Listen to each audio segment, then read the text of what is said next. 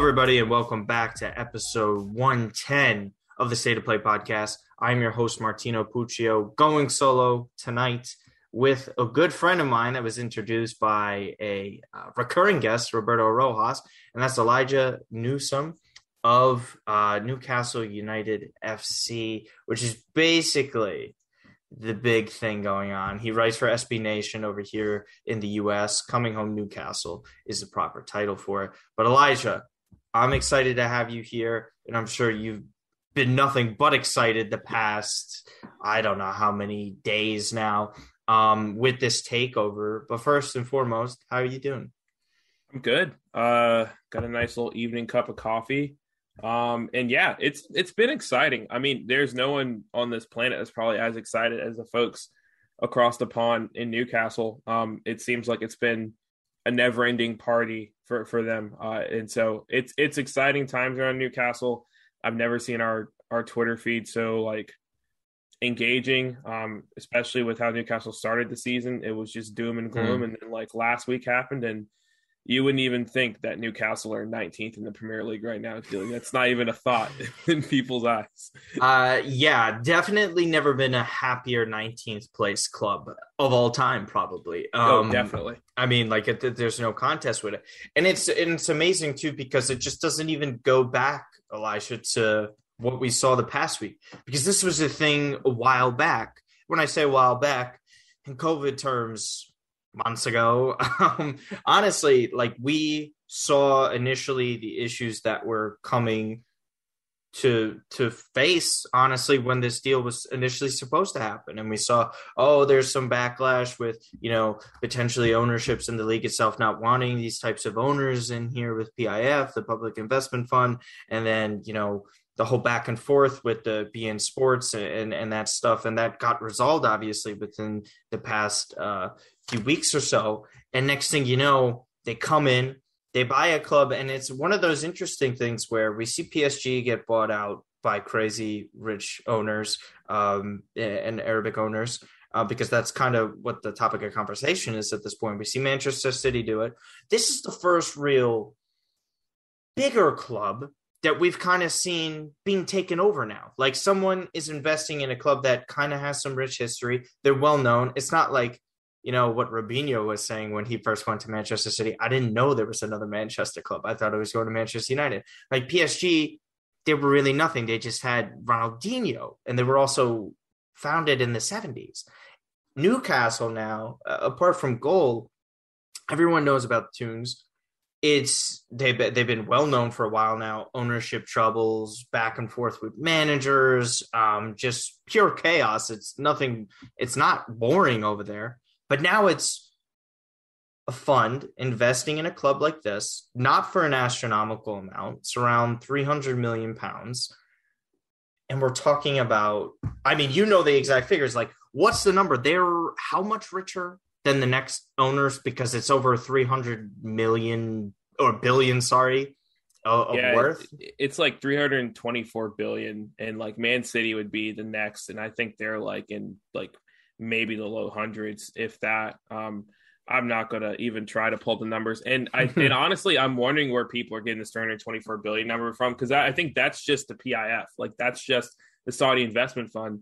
The Reuben brothers, who have a 10% stake in the club, um, they're like two of the rich. They're like one of the wealthiest families in all of UK as well. They're also billionaires. If they had bought Newcastle by themselves, they'd be like the second or third richest owners. I think it'd be the third or fourth richest owners in the Premier League. So it's it. There's a lot of money being thrown around, um, and I, it's it's it's exciting. I, I mean, by and large, Newcastle are are now the wealthiest football team in in all in, in the entire world, and it's something that feels that, to say that.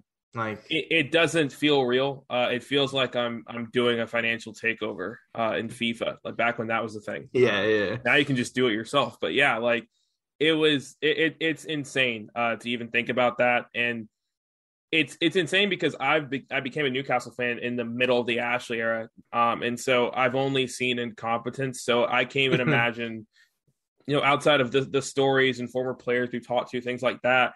I can't even like fathom the the uh, the idea of yeah the roller coaster yeah like a competent club. Like doing the bare minimum like just like mm. signing a couple players each window or like investing in facilities. Like that's stuff that i'm not used to. Um I'm, I'm used to seeing players like take ice baths and trash cans outside of the training ground. Like that's what i'm used to. So for me that's like the initial shock that i'm still not over is like wow we have competency at the helm Hey man, listen, you know me, I'm a Mets fan too, and for for the American listeners, like that's kind of what happened with Steve Cohen. I mean, the competence hasn't arrived yet, obviously, but just the the sheer kind of knowledge of like, okay, now we have a damn chance. Forget about mm-hmm. just even like we need to get to point A to point B. At the very worst, you're going to be a West Ham type where you're going to be in the league every year. And here's the thing though, too obviously morale could be boosted with what's going on. You're obviously 19th because the now matters, right? Because nothing is worse than buying a team and first thing you know is you get relegated and and next next thing is like okay yeah we have all this money but now how are we going to attract them you're going to be like hey come here come play for a championship side you could get some very young and and like older guys and toss a ton of money at them if that were to be the case but the important thing to note is that it's October 11th today. You still have a lot of time up until the January transfer market. And then you get to the January transfer market where you pivot yourself into a better situation. And Newcastle could be looking in here like, okay, we could get some really good players in here with some talent and and add to it because there is some talent in this side. Like Miguel Almiron is like one of those guys that I that I respect. He's one of the bigger names, and it's not always to say like it's just him, right? Because as we know from our friend Roberto, there's always some backlash when when a team is playing well. Everyone likes to point fingers at, at others, but yeah, I mean, like just just what are your kind of expectations heading in to the rest of this season? Right? Because that's what matters the most right now because the money's eventually going to get spent. That's that's a known thing. But the important thing now is to just create the culture to have players come to Newcastle and eventually compete. So what what do you think it's gonna it's gonna take to get like that? Because it's involving directors, it's gonna involve managers, you know, even even youth sides, um, training facilities, as you mentioned. So what kind of timeline do you see happening? Like, what's going to be first, and then where do they go from there? Yeah, um, and and like you're you're you're nail on. Like, there's so much to be done. Um, I mean, you know, Mike Ashley, you know, he's not known. He he didn't do a lot to improve the the state of the club. And so we're kind of in a in a bit of a pickle. The the best thing he did actually was his lack of spending has allowed for there there's not going to be an issue for financial fair play at Newcastle for the next couple of seasons because they've generated a profit pretty much every season since the championship season. So they're they're actually bulling on that regard, and a lot of people, you know, that are not at all close to Newcastle or follow the team or anything like that, just outlets are going around, you know, making their mock-ups about, oh yeah, Newcastle, uh, they'll be trying to, they'll they'll this is the potential starting eleven, and it's like, you know, in January, and it's like they'll have Sterling and Martial and like Cardi, and it's like that's that's not at all real. It's not re- it's not realistic, and um, it's not at all what fans are expecting. Um, yeah. I think fans just want a team that tries and a and an owner that will will back the team. Um, in terms of like next steps, the probably the first step that will occur um, is is Steve Bruce is is going to get the sack. Uh, it's Funniest quote of the week was from him. It's like, I hope I don't get fired.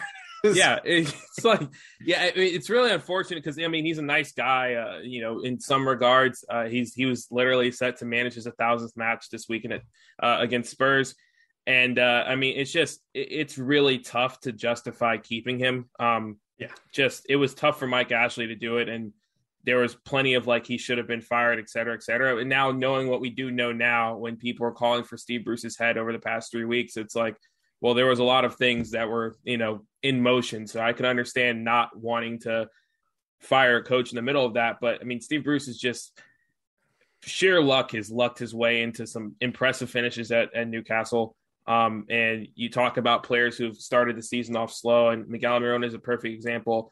I mean, yeah, he's had not the best start to the season, but you're playing a guy whose positions are, you know, either out on the wing or as a cam, and they're making him play a box to box midfielder role. So I'm not really sure like how you're expected to get best out of him. You're playing him out of position, things like that. Um, he hasn't started a, a striker since Callum Wilson uh, got injured. He started, you know, Joelinton and ASM in sort of a false nine scenario, and it hasn't worked.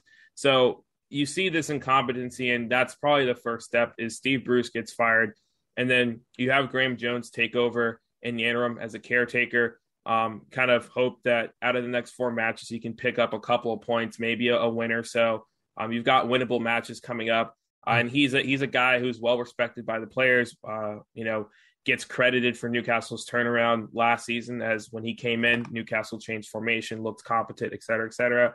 Um, did so well that he was an assistant um, on the England national team this past summer and previously was on the, the staff in Belgium. Um, and so, again, a guy who's well respected, but that's a short term thing. Uh, and then probably the next step is is to hire a sporting director. Um, there's a lot of names being thrown out there.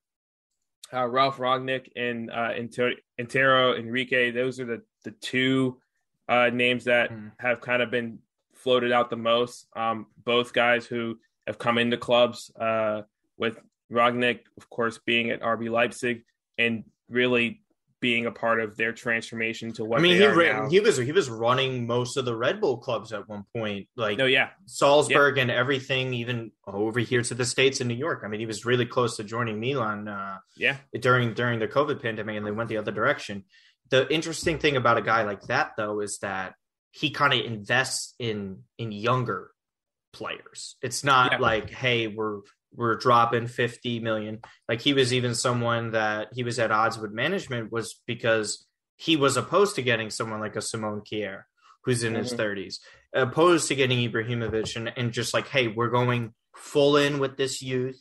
I manage for a year or two, which is kind of his thing get things set. I grab my guy, put him in, I stay back and get a director role. But the interesting thing with that, though, was that's the way Red Bull operated. Mm-hmm. These are new owners.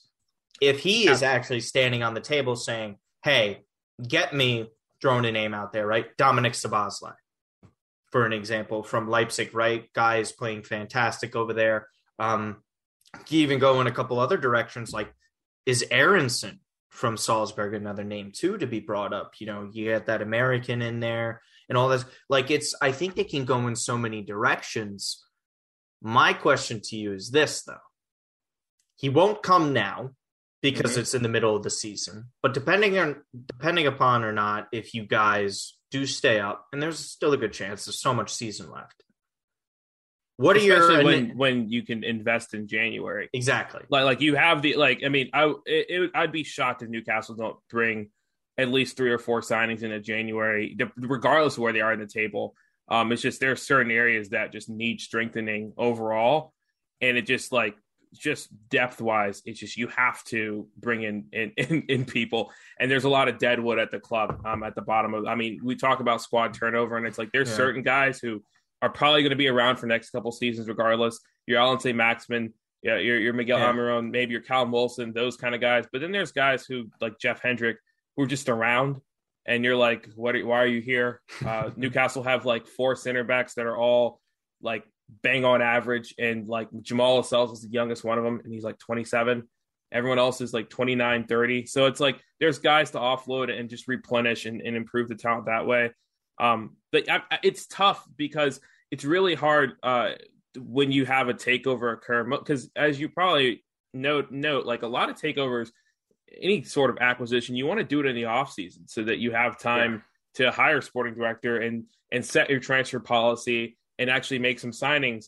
Um, but you know you can't control you know what what happened here it happened in the middle of the season and that's what you have to deal with and they kind of got lucky it happened during the international break I mean, like they're able to at least do things like you know, like meet the the the the team today uh for yeah. the first time. Uh, and it's like it, you got a match in in in six days, and they've met the team today for the first time. So it's really tough because like whoever they bring in as sporting director really does have to like leave their post and start like now because I can't imagine a world where you hire a manager and then a sporting director and if you do the parallel in other sports, and you look at other teams and other sports, like I, I think the Jets did this uh, with Adam mm. Gase. You like hire the coach and then the GM, and it just doesn't work. Yeah. Um, yeah, and yeah. so it's like it, it, That's why I'm always wary when I'm looking at their Newcastle are linked to pretty much any manager under the sun. But I'm like, I think they're going to try to solidify a sporting director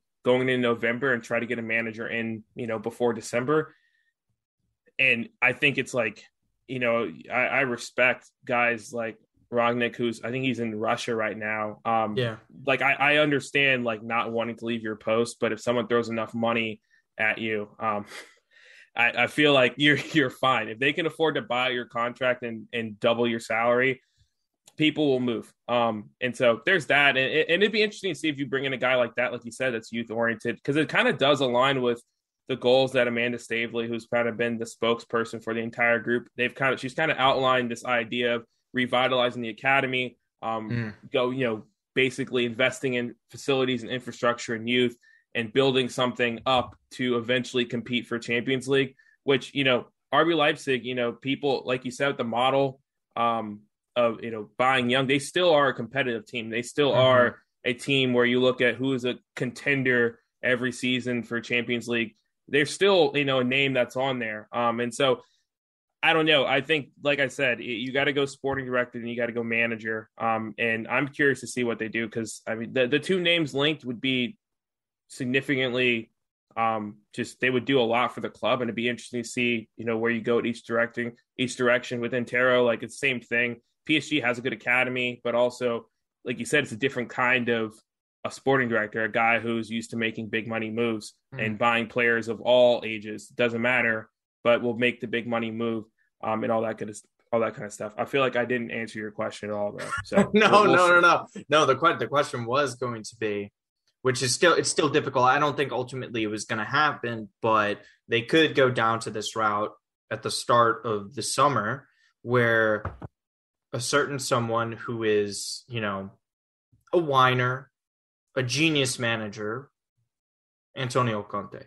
I think if you give someone like that an unlimited budget, which is actually possible, yeah. um, what would he want to do? Because he does everything his own way. You stay out of it, let him have control of it. Because we saw what happened with Inter. You mm-hmm. turned Inter around winning their first major title in 10 years, and you were giving him the guys that he wanted. He said, Give me Lukaku, give me Hakimi, I will go win you a trophy. And he won them the biggest prize in Italy, which was the Scudetto. Like I think there's that potential, but even the points that you raise, it kind of just doesn't make sense because whoever you're buying in January, good chance he's probably not going to like it because he's very specific about the types of players that he wants. Mm-hmm. Secondly, he's never going to come mid-season because he's always the type of guy to bitch and moan about not having the preseason to start, get his guys into conditioning, and I understand and I respect it, but you know you know, if you get paid a certain amount of money, you got to step mm-hmm. up and you got to do your job.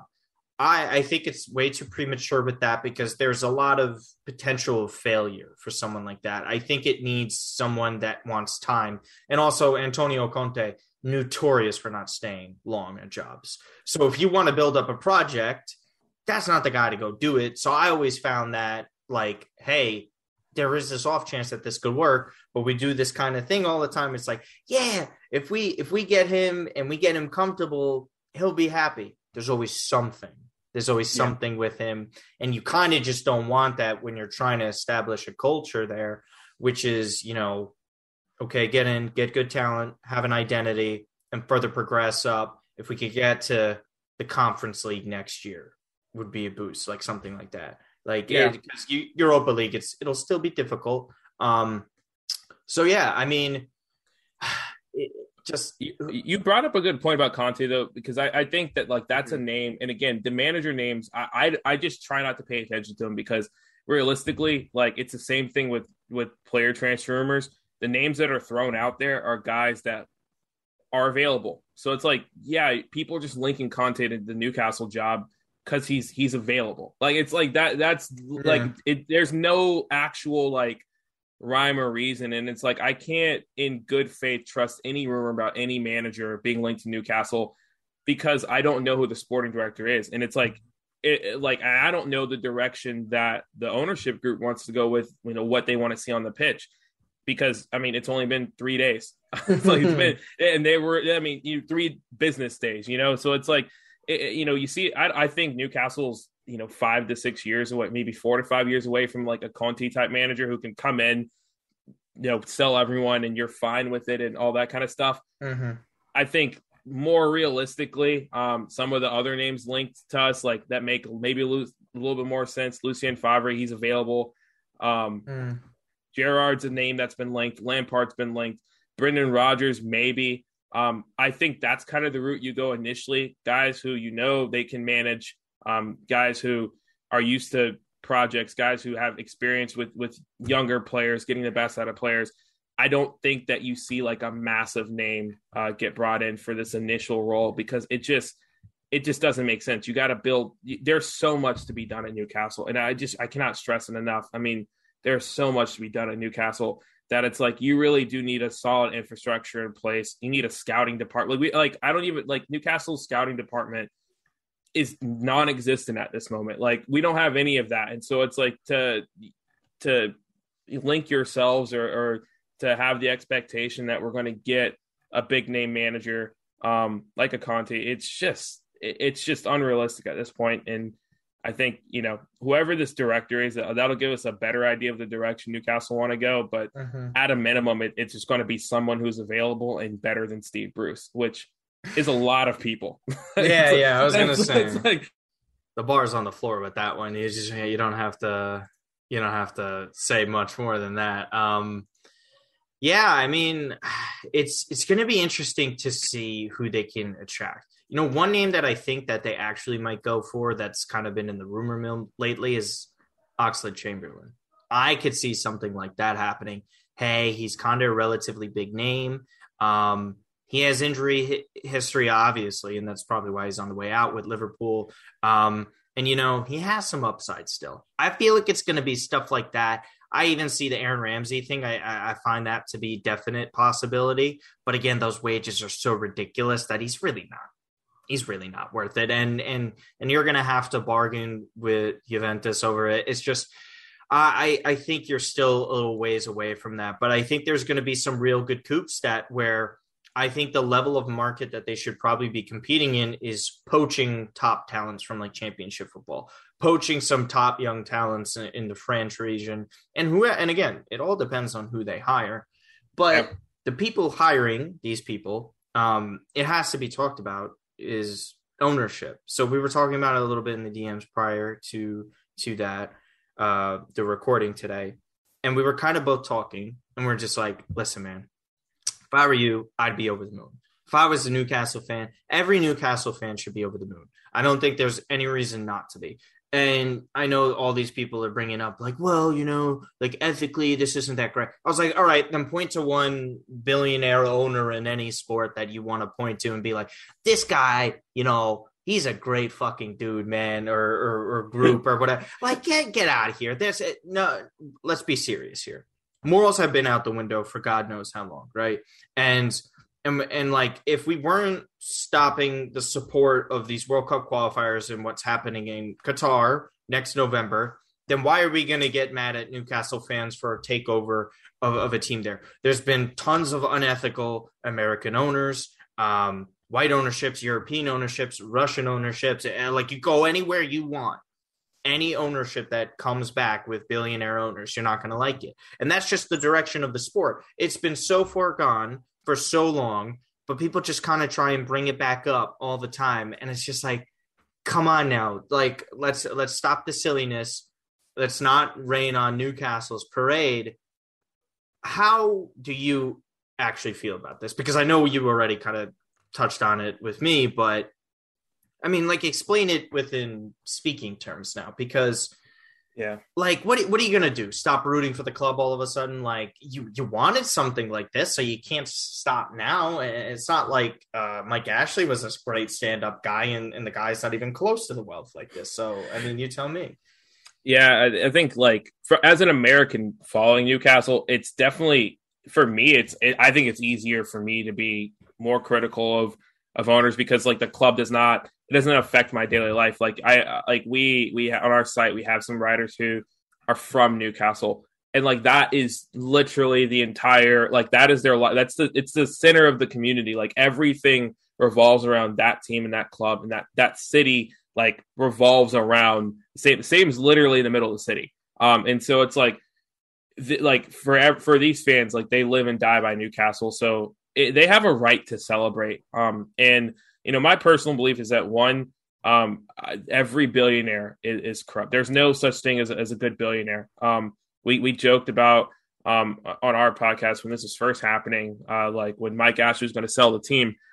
We're like, oh, you know, we joke about Jeff Bezos buying the team, and it's like, yeah, Jeff Bezos, you know, they're like, you know, a, a, a, basically a day's worth of of of revenue for him could buy Newcastle, and it's like, yeah, Jeff Bezos isn't a stand up guy either. Like, like, yeah. so it's uh, it's like he's got he's got technically like human rights violations with how he's work how he how mm-hmm. his workers are being treated in their warehouses and so i mean there's a lot of, of talk about this and honestly for me i think it's important uh, to one try to separate the club from the ownership because realistically as a fan we can't control owns the club and if we could mike ashley wouldn't have been the owner at newcastle for 14 seasons and believe me they've tried uh, there's there's legitimately nothing fans can do to to affect ownership. I mean, you can try to force an owner out, but at the end of the day, it's that owner's decision to sell, et cetera, et cetera. So there's nothing yeah. that we can do. We can't hold the Saudi Arabian government accountable for anything. But what we can do as fans is like, you don't need to openly support a, a regime that has like human rights violations, et cetera, et cetera. So um, unaccepting of our of the LGBTQ community. Um, and so I draw the line of like, I'm going to support the club but I'm not going to be someone who's putting Saudi flags in my Twitter name or like I'm not going to go around wearing like like Saudi like I'm not going to go around wearing like like dressing up like a Saudi Arabian prince. Like that's that to me is like where you got to draw the line as a fan because at that point it's like are you supporting the club or are you supporting the regime or like like and that's where I, I think it gets a little dicey. And again, I personally like like you said, I kind of I really don't care because I separate owners from the from the team mm-hmm. like, as a whole. And for that reason, like I will always support Newcastle and Newcastle only, only, and I will appreciate what ownership does for the team and for the city and and and for you know the sport as a whole. But you will not find me with some Saudi flags in my name because I don't support the I don't support the actions of, of the Saudi regime. So um, it'll be interesting to see how things go forward because they've already done a really good job, sort of um, like trying to separate like the Saudi part from the team by basically making the figureheads Amanda Staveley and, and Jamie Reuben. Um, and so like those are majority of what people are going to see um, on match days uh, is going to be those those people. Those are going to be people running the day to day operations of the club. Those are going to be people commenting to the press. So you've already started to see kind of how they're how the Saudi regime is going to kind of step away from Newcastle and treat it more as just an investment, the way they have done with everything else with their deals with WWE, Disney, et cetera, et cetera. To them, this is an investment. Um, and so, yeah, those are my that's my quick thoughts. Yeah. Um, yeah. Again, I, I think you're right because what are you going to do if like if there's people representing the club? It's it's it's one thing, but they don't represent your views. Just like the government almost all the time, and not to even get political, they don't always necessarily represent your views either. And and the same with like the players. The fact is this you're rooting for a football team and, and you want them to be the best that they could possibly be. And to be quite honest with you, why wouldn't you want your team to eventually like, you know, be one of the best teams potentially competing for league titles and even in the Champions League. And there's only one path for it today in sports. And everyone knows that. And and anyone who who doesn't agree with that, like you're just lying to yourself because at the end of the day it takes a lot of financial backing, it takes a lot of consistency and competency to get to that point. And and anyone who disagrees with that is just lying to themselves. Yeah, of course we'd love to live in a world where we could get a super fan that does fantastic and in their personal life and, and buys a club for an X amount of money and they put into it and you know they're stand up guys, charitable people. Like that's just not going to happen. Like that's it's unrealistic. It's just not the way things go. But what you can hope for is something like this and and hope it turns around. And listen, there's a finite amount of people anyways that you could depend upon and and and try and get that too right like even in perfect example, I'm a Jets fan, and we talked about this. Like, who the fuck is going to buy the Jets? Like, you're talking about almost $3 billion worth of a club here. And it's kind of like, all right, what are my options? Very limited, very limited. Probably not even 10 people that I could think of. And if it is people, it's going to be a group at that point because they have to come up with the funds themselves. And it's kind of like, well, man, like, listen, chances are anyone who could afford a team for $3 billion and have more money to spare at the end of the day is probably not going to be a great guy. So, the or, or woman or whoever the, the hell it could be. That's the point, though. And, and it's just a fallacy and just a, a, damn right lie that anyone just tries to come out and say, well, yeah, you know, like we could get this guy in person, they could turn it around, and we'll, we'll, you know, we'll be like the Red Cross of football club. No, you're not. It's just come on, man, you're to have to spend a lot of money. People are to hate you guys for it. But at the end of the day, the game's the game. They didn't they didn't create the game. They're just playing by the rules that are out there. And at the end of the day, I think it's so awesome for a club like Newcastle because again, not to rip clubs like PSG or City, but this just feels like a more authentic team, a team that like, you know, it's like a rich person winning the lottery sometimes with like you know like a PSG or like something like that. Like if AC Milan, even example, my club, like if we got bought by the public investment firm, like you know that's kind of like all right, you know, business as usual. But this feels like you guys hit the lottery. This is like Charlie finding the golden ticket in in, in Willy Wonka's factory. Like yes, they deserve it. Give it to a fan base like that that consistently cares so much that hasn't gotten any winning at all they deserve something like this. Like so a fan like yourself deserves something like this because, as you said, all you know is incompetence. You just want to have a chance, and now they have that chance. If I were to ask you, in the next ten years, will Newcastle win a Premier League title? What is your answer to that? You said in the next 10 years, so like, win? so like by the time it's 2031, we come back here, you might have a couple kids at this point. Who knows where we'll be in our lives, right? Yeah. 2031. Will Newcastle have won a title by a Premier League title? I would I would hope so. Um right? I mean, yeah, at least one. I, I I think yeah, I think that's that's that's that's a fair ask within 10 years to win one title. Um I yeah, I feel like that that could definitely happen. Um it would be great. It'd be a lot of fun. Um, but again, it, it, starts it starts with with what they do now. It's a lot of the next couple of, of months are so pivotal. It's like, well, once you get infrastructure in place, once you have a system in place, like stuff doesn't happen overnight. Uh, I think people remember Man City, but people don't remember like when Man City was bought and the fact they didn't immediately win in the Prem. Uh, you know, they were better, but it, you know, it, it takes time. Uh, and so I, I you know I think it's it's about five to six years in my opinion before Newcastle legitimately become like a threat to even be close to contending. And I would hope you know after you know within five years after that they've they've they've won the prem once. And that's that's my only expectation is you know one over the next 10 years. And I'd be happy that honestly, I'd be happy to just like be able to see uh, log into Paramount Plus and see uh, Newcastle yeah, yeah, like in Europa League or something. Like I mean, it's just like you say that like you know a a, a fan base that deserves it, et cetera, et cetera. Um, I mean, like there's so many fans who course, yeah. before I was born. I mean, you were following Newcastle, and there was a time where Newcastle literally broke the transfer record for Alan Shearer. Like Newcastle used to be an ambitious club. They were playing in Europe. They're playing the mm. Barcelonas of the world. They were they were Premier League contenders every season. And you hear about these classic batches, and then you know, the, unfortunately, like the club went into debt, and Mike Ashley came in and came as his savior, and was drinking beers with the fans, and got the team, the club out of debt, and then it just went downhill from there. And that's unfortunately when I started following the club, and so. Mm. Like you hear about how great it was, and you hear the fans complaining about like you know, it used to be better than this, and we just want a team that tries. And so now it's nice to like actually for those fans at least get back to all right, we're back to where where we belong, back to being a, a contender, back to making big money moves and all that good stuff, and and having legendary managers and having legendary players. And I think that's ultimately like you know what what the fans want. They just want a team that's competitive, team that tries, and owners that care. And so I don't know. That that's that's my thoughts on on that. All right, you're an Atlanta sports fan. You you're a very starved fan in general. Um, mm-hmm. How old are you again? Twenty four. Okay, twenty four. A couple years younger than me.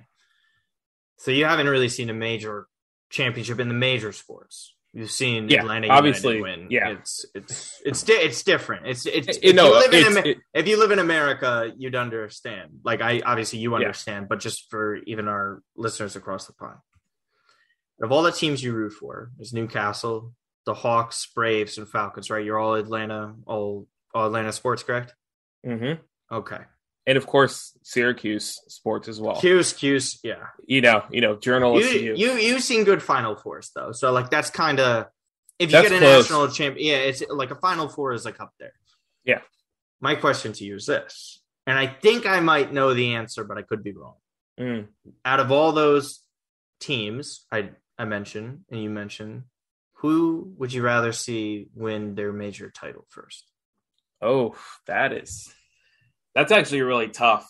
Um, I know, hmm. I know, because you haven't seen anything, so it's man. Um, jeez. Closest it, was obviously the Falcons. I hate to bring up the game, but yeah, yeah, no, that they were definitely the closest. I think probably, you know, if you asked me two years ago, I probably would have said them because I feel like Matt Matt Ryan and Julio Jones, like for all they did at the Falcons, like they deserve a ring. But mm. now Julio's gone and like Matt, I mean, I'm fine with them, but like that kind of I'm like, ah, whatever. Like so there's barely anyone left on the team that was like a part of that like formative years of the Falcons becoming contenders up into that point. So it's like whatever with them. Honestly, like probably the Hawks. Um like I I knew mainly, it was going to be the Hawks, man. Mainly because Newcastle like I just I honestly expect Newcastle just because like you said the state of of football right now it's like if you have money, you're going to contend. Yeah, so like, you, you know, you know there's still a good chance for a long yeah, time. like it's like it's a you know classic like Liverpool thing where like Liverpool had money and they're always in the running. So you're like eventually they're going like with the right players and the manager, they're going to put it all together at some point. Like they could fail nine times, but that tenth time they're going to put it all together. And so like barring some sort of crazy disaster, uh, you know, like you don't want anything like that to happen. I just expect Newcastle to win at least some sort of major trophy. Whether even like Euro, I'm going to count Europa League. I'll count like Champions League. I'll I'll lump all of those together as like one major trophy. I think that'll happen. I just I like watching the Hawks, and that's like legit probably the first team I was ever like a fan of. Like I went to my mm-hmm. first Hawks game like when I was super young. They were wearing like ugly yellow uniforms, and like it was like Josh Smith and Josh Childress, and they were Oof. absolute garbage. And so like it's that's that's like my ride or die team. So I'd love to see them win something. Um, that'd be that'd be uh that'd probably be number one. And honestly, next on that list is probably Newcastle, and then probably like the Braves and the Falcons, then like Syracuse. It's probably that that order. Syracuse is just like you you set your expectations. So it's like they're not a they're not a blue chip program anymore basketball wise, and they're not at all anywhere near football wise. So like if Syracuse won a championship of any kind in my lifetime, I'd be legitimately shocked. Um, so yeah, that that'd be it. It'd be Hawks, then probably Newcastle and, and the Braves are, are, are right behind them there. Right. Well, you know, it's it's tough for me because I'm uh, uh, probably nobody wants to hear the Milan stuff, but I would pick the American sports teams over them because I've already seen it. I've seen the heights. But yeah. obviously, I want to see another one because, like, it just as the years go by and you see like the competitive imbalance continue to grow with the Premier League, you kind of get worried you're never going to see it again. Mm. But I'll say this: I think a Champions League might be the thing. Like the Jets, I don't get. Like, dude, that's not going to happen. I just, I already have a bet with a friend of mine that I, I am going to pay him twenty grand by the time I'm if if by the time I'm 40 years old, I'm currently 26. So the Jets may make it to a Super Bowl by the time I'm 40. I owe my friend 20 grand, and if they don't, he owes me nothing. I'm just right. That's there's a, there's a, like that's that's how little hope I have. Um, Mets is totally different. That's I I want that probably more than anything. But yeah, I mean, again, changing of times. Newcastle fans, be cautiously optimistic. Don't get too overeager with what's about to happen because, again, ownership it takes a couple years. We even saw it with City, um, PSG to an extent. It was a little different with what was going on with that league. It's just Manchester City building up and trying to supplant some of the clubs that were in the league is a lot harder than what was going on in League One. And no disrespect to that league, but yeah, I think if you can get back into European competition, not at even at the end of next season, say aim for um 2023 24 season, then you're kind of looking in the good direction. Um any other final thoughts or anything you could say? You guys you think you guys stay up this season? I mean, I genuinely do. Um, mainly because you can, if you watch them play, you can tell that like the person managing the team has no idea. Like, there's no like Steve Bruce doesn't make adjustments. He doesn't change formation. He makes terrible subs. There's plenty of points last season where Steve Bruce would not make his first sub until like the 83rd minute, something like that. So like when you have that level of incompetency, you expect that like literally anyone else with the same players could get more out of them. So I, I and I genuinely think like this is a, a squad that's good enough to stay up or good enough to at least be like mid table. Some mm. like I think they're good enough to to stay up. Like I, I just think they are. Um, I think a lot of players are just being just grossly misused. Um, and it really for for them it is about health. Um, if Callum Wilson can stay healthy, if Allan Saint-Maximin can stay healthy, you kind of saw that's what happened at the end of last season. Both of those guys were healthy. Miguel Almiron was healthy and the team was scoring goals and looking good while doing it. And so, you if those guys can remain healthy, you can add some supporting pieces. Uh, Joe Willock was a big add in January. If you can get him back to where he was before, it's tough to see this team go down, even though it looks dire right now. But again, if you get in a, a, a manager that has any competence at all, and then give that manager at least, you know, honestly, you could give him like 50 mil to spend in January, and I think Newcastle would stay up. Yeah, I I think that's uh, what's going to happen, and especially considering where they could be at that point in time, they might not even have a choice. They're going to have to invest so much that it should potentially take them over the top. But that'll pretty much wrap it up at this point because there isn't much left to talk about. I mean, super exciting time. The information was great, Elijah. Uh, as usual, if you just want to plug all your stuff for everybody, um, we already got your Twitter and everything. We discussed the blogging that you do, and you mentioned a podcast um, as well. Yeah. So go ahead and let everyone know about all that stuff. Um, yeah, the the personals at Elijah underscore Newsome. Don't follow that account unless you want to hear about Atlanta sports. Martino knows it's a lot of I, I, tweet way more about Atlanta sports and Syracuse sports from that account. It's true. You do. You do. I could, yeah, I could vouch that. That's true. Yeah. And uh, he, it sucks for him because as a Mets fan, he just gets to see me like, uh, live out the Braves dreams in the playoffs. I mean, listen, man, I've said this and I got in arguments with Braves fans. I've seen the Mets go to two more pennants than the Braves since the turn of the century. So, I mean, listen, the Mets could be chumps all they want regular season, postseason no one's a bigger choke artist in the postseason than the Atlanta Braves have been um, for a while, especially considering all those division titles. I just had to get that shot in there. But I mean, listen, man. Well, hey, it's fair. It's fair because I mean, it it's it's Atlanta sports. It, look at any team from the state of Georgia in the playoffs, in championships over the last 10, 10 12, 20 years. It's all the same. It's terrible. The, the SB Nation sites at Coming Home NUFC on Twitter. The podcast is at CHN underscore podcast we got two shows one that's Newcastle focused, one that's a general Premier League pod. But yeah, check us out. I'm sure we'll, we've already starting to get a lot of people following the accounts because uh, that's what happens when you're the richest club in the world. People uh, people start to pay attention to your uh, your terrible takes and inside jokes. Oh my god, yeah, no, no, trust me. Like we get back in the Champions League, then then all these like supporters start coming out of nowhere. It's like, oh, where the, where, where the hell have you been these past years? yeah, but no, go go and follow all that stuff, guys. Um, listen, I tell people all the time. I tweet about it like others.